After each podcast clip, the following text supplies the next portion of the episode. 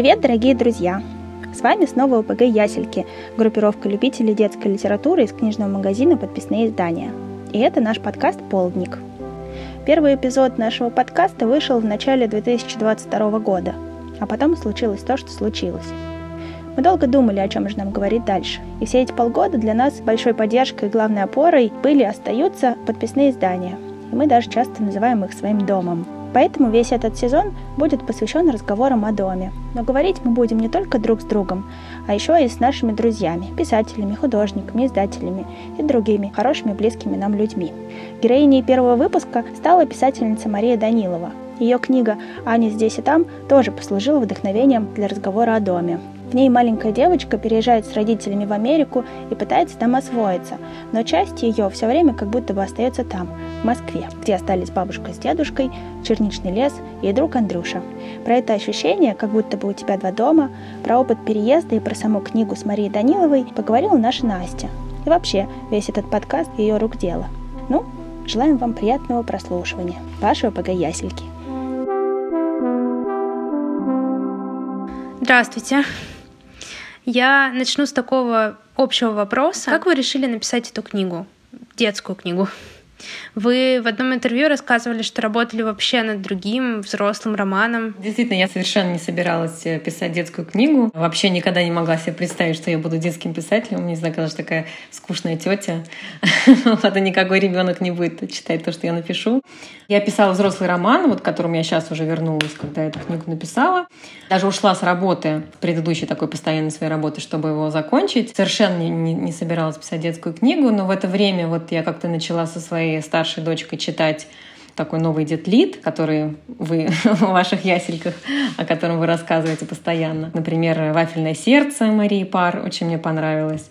И все время как-то я у себя, видимо, в голове прокручивала вот какие-то свои детские воспоминания, ощущения, плюс тот опыт, который сложился у нас с мужем, когда мы переехали в Нью-Йорк э, в 2014 году с нашей дочкой, которой было четыре с половиной года, почти пять. И я просто вот начала писать, у меня сложилась эта сцена с божьей коровкой с черникой в голове. Я просто вот так вот отстранила роман и начала писать, и меня это захватило. Давайте как раз этот фрагмент зачитаем. Мама вытянула в сторону руку, пошуршала в траве и протянула мне горстку ягод. «Я приберегла этот кустик для моего самого черничного друга», — улыбнулась она. Я медленно отправляла в рот каждую ягодку, прижимала ее языком к небу, и она брызгала кисло-сладким соком. Мы с мамой смотрели вверх и наблюдали, как белые облака вплывали в маленький голубой кружок неба, а потом выплывали из него. «Мам, божья коровка улетела, а я даже не успела загадать желание». «Ничего страшного, она обязательно прилетит еще или пришлет подругу». «А что ты хотела загадать?» «Сначала я хотела сачок, потом новый велосипед, но потом передумала». «И что же ты хочешь теперь?» Я хочу, чтобы мы с Андрюшей ходили в одну школу. Ты думаешь, божья коровка сможет помочь?» Мама положила руки под голову и вздохнула. Я почувствовал это, потому что моя голова, лежащая у нее на животе, сначала приподнялась вверх навстречу зеленому небу, а потом опустилась. «Знаешь», — наконец сказала мама, — «иногда одни наши желания не сбываются или сбываются не сразу. Зато сбываются другие».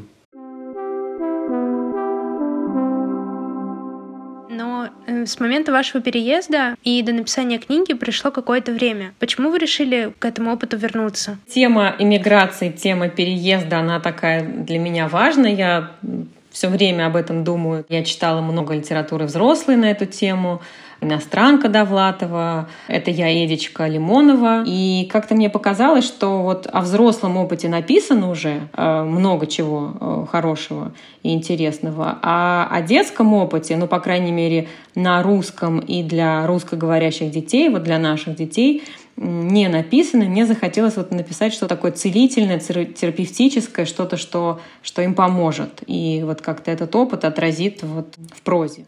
Да, это правда. В основном э, детские книги про переезд, они какие-то больше исторические и зарубежные. Э, например, Джудит Кер, как Гитлер украл розового кролика. А у вас как раз получилась такая очень домашняя и современная история. А как вы думаете, в чем вообще разница между взрослым и детским опытом переезда? Разница в том, что взрослые делают этот выбор осознанно, они решают или мигрировать, или переехать, пожить на какое-то время, или поучиться. Ну вот как родители Ани. Они, они знают, для чего они это делают. А ребенок, его никто не спрашивает, его просто, ну, маленького ребенка особенно, его никто не спрашивает, его ставят перед фактом и говорят, вот мы, мы семья, мы едем, вот там собираем игрушки и едем. И ребенку, конечно, э, вот это вот как бы такой дополнительный уровень, потому что его никто не спросил, он этого не хотел, он этого не просил. Вот Аня там в Москве собиралась с своим лучшим другом Андрюшей, мечтала как бы вместе ходить в школу, а тут ее вообще привезли совершенно в другую, в другую страну, в другой мир, где даже она не, понимает, что говорят люди вокруг. И ваша история переезда, когда вы только первый раз переезжали, она тоже как раз была такой? А, да, когда мне было 10 лет, мои родители, так же как и родители Ани, позвали на кухню и сказали, что мы уезжаем в Париж. Это был 90-й год или 91-й. А на, сначала это было на 4 месяца. Ну, тогда, конечно, Париж — это вообще просто как на Луну полететь. Ну, все были безумно счастливы, включая меня. Вот. Но когда мы уже приехали в Париж, я пошла в французскую школу, и тут я поняла, что будет тяжело, потому что я по-французски там, может быть, знала, не знаю, несколько слов. Помню, что меня вот записали в, в такой класс французский, как иностранный, с другими иностранцами, который преподается, что для меня было удивительно, он преподается на, ну, вот на французском. То есть я думала, что сейчас мне какая-то тетечка по-русски будет объяснять, а она по-французски. И там другие сидели дети, там кто из Африки, кто с Ближнего Востока, кто еще откуда-то, тоже ничего не понимали. Но я помню, был момент, что э, на, на стене висела карта, и она по-французски говорит что-то такое. Я сначала не понимала, не понимала, а потом вот другие дети начали показывать, из каких э, они стран, и я вот так догадалась, что мне нужно, нужно показать. И я помню, что это, видимо, это был еще 90-й год, потому что я показала э, Советский Союз. И через буквально два месяца я уже заговорила, и до того дошло, что меня родители использовали как переводчика, э, когда там они ходили в мэрию или в ЖЭК, я им переводила там все что-то про счета, про газ, про электричество. Ого, получается, вы этот стрессовый опыт не только преодолели, но еще и родителям помогли. Да, потом мы вернулись в Москву на год, э, еще в мою вот школу, куда я ходила, куда пошла моя сестра. А потом мы вернулись в Париж еще на два года, это уже была другая школа, но тогда мне было легче, потому что я уже французский знала, и я ходила во французскую школу, потом я еще ходила в русскую школу, чтобы, значит, не забывать русский, потому что мы не знали, а, что с нами, что с нами дальше будет. Родители оба биохимики, ученые, поэтому вот они все время по, по разным лабораториям перемещались. И потом, после двух лет в, во Франции, мы снова вернулись на год в Москву, а потом уже мы уехали в Америку. То есть вот получился такой абсолютный калейдоскоп языков, стран, классов. Да, это точно. И где для вас тогда был дом во всех этих перемещениях? Всегда домом была Москва, всегда я очень скучала там, по своей бабушке, по своим двоюродным сестрам, по, по дому, по школе, по одноклассникам. Я помню, что даже какие-то я писала стихи, посвященные Москве в 12 лет. Сейчас я даже боюсь смотреть, что тогда писала там. А, может быть, потому что мы так вот все время скакали из страны в страну, то как-то все-таки мой якорь всегда был в Москве. И на самом деле сейчас вот мы уже здесь живем 6 лет, и все равно как-то вот моя половина меня еще там находится. Тогда все мои вопросы про дом будут сразу в двух вариантах. Про, э, про то, что сейчас, про Америку и про Москву. Скажите, какой для вас запах дома? А, ну, наверное, вот запах сейчас — это, наверное, запах котлет — потому что мама должна э, ребенка накормить. С этим у нас большие проблемы. Одна не любит то, другой не любит все. Ну, в общем, котлеты вроде как э, самый общий знаменатель. Ну и как я в книге пишу, что в доме, где пахнет котлетами, э, там хочется жить. А второй — это запах, наверное, сосен у нас на даче в Кратово. И вот, вот этот вот запах такого летней Москвы, когда пух э, тополиный, когда вот так жарко. Э, я прям, я очень по нему скучаю. И в книге про Аню как раз много такой летней Москвы. А вкус дома? У нас такой есть семейный рецепт эклеров. Э, ну, такие очень, очень вкусные эклеры, которые еще там пекла моя прабабушка, потом бабушка, потом мама, потом я. Такая была смешная ситуация. Когда я училась в Колумбийском университете, собственно, как родители Ани, и там, значит, проходил какой-то такой фандрейзинг, Каждый что-то такое выставлял, там какой-то пробус в гольф-клуб, у кого-то там что-то покататься на яхте, в общем, такие.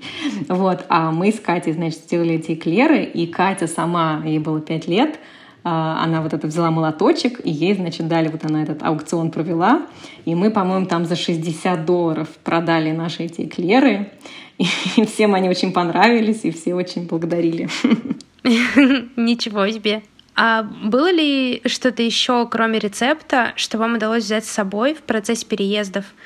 Может быть, какая-то вещь? А, да, ну вот мы, собственно говоря, когда вот мы переехали в Нью-Йорк в 2014 году, мы оба были студентами. У нас было вот два студенческих чемодана на человека. Там, соответственно, летнюю одежду, взрослую одежду, плюс там Катины какие-то игрушки. Я взяла несколько книг. Я взяла знаете, у меня есть такая керамическая тарелка, на которой нарисован вот дом, в котором я родилась в Москве, и сразу повесила. Ну, книги, фотографии. И, и сейчас, на самом деле, такая интересная история. У меня в осенью был день рождения, и моя мама хотела мне на день рождения подарить какой-то такой праздничный сервис. И мы с ней ходили здесь по магазинам, ничего не нашли в Вашингтоне в Москве мы ходили. И, в общем, как-то это все рассосалось. И тут мама вспомнила, что когда я росла, когда я была э, девочкой, у нас такой был сервис, то ли чешский, то ли ГДРовский. В общем, такие красивые тарелки с розочками. И мама стала его по всем барахолкам онлайн, по всем каким-то антикварным магазинам собирать, собрала и мне переправила. И вот сейчас, я вот буквально два дня назад я его распаковала, и вот у меня будет частичка того дома здесь. Ой, да, те старые сервизы, они самые красивые. У меня у бабушки тоже такой хранится. Еще один вопрос про дом. Есть ли у вас в нем какое-то любимое место? А, ну, конечно, это дома, это кабинет. Особенно, когда закрыта дверь. И туда никто не стучится. Э, правда, у меня сын сейчас придумал, что сначала он покричит, мама, я говорю, я занята, потом он постучится, я говорю, я занята, потом он идет наверх и звонит мне по фейстайму и говорит таким образом, значит, до меня пытается достучаться. Ну да, вот мой кабинет, где все мои книги, где там мои какие-то фотографии, картины, в общем, такой мой мир. А в Москве, наверное, наверное, дача и вот сосны. А, сосна Анюта из книги — это оттуда? Нет, сосны Анюты там нет. Но там есть сосна Маруся. Точно. Э, у меня последний вопрос остался. Как помочь ребенку в процессе переезда? У вас в книге много разных способов родители используют.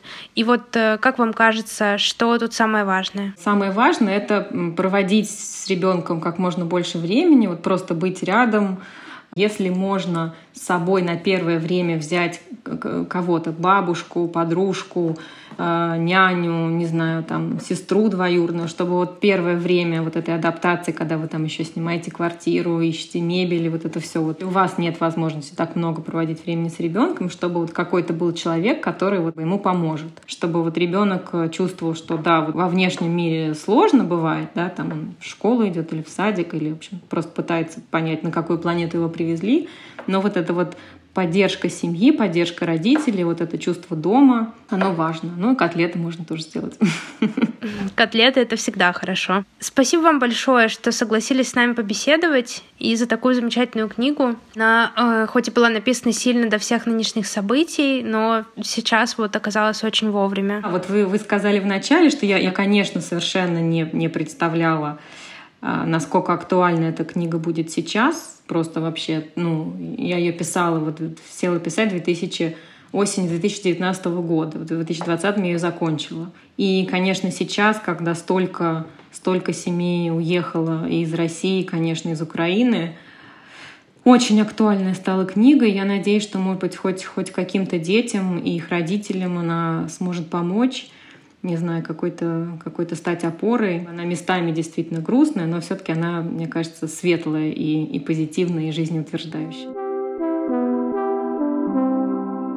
Мы молча смотрели вдали, я думал о том, что жизнь часто преподносит нам сюрпризы, и что с этим, увы, ничего не поделаешь. Бывает так, что ты стремишься куда-то, но тебя вдруг уводят в сторону, и ты оказываешься совсем не там, куда шел или плыл. Поначалу тебе может быть досадно и грустно, что такое? Как же так? Но если с тобой твои близкие, если ты веришь в себя и стараешься не раскисать, то со временем все наладится. И там, в этом новом месте, окажется совсем неплохо, а может и вовсе хорошо. Это был подкаст «Полдник» и я, Настя Перникова из ОПГ «Ясельки». Спасибо, что слушали нас. Ставьте нам лайки, пишите отзывы на всех тех платформах, где вы нашли этот подкаст. Мы будем очень рады. И обязательно приходите в подписные издания и чувствуйте себя как дома.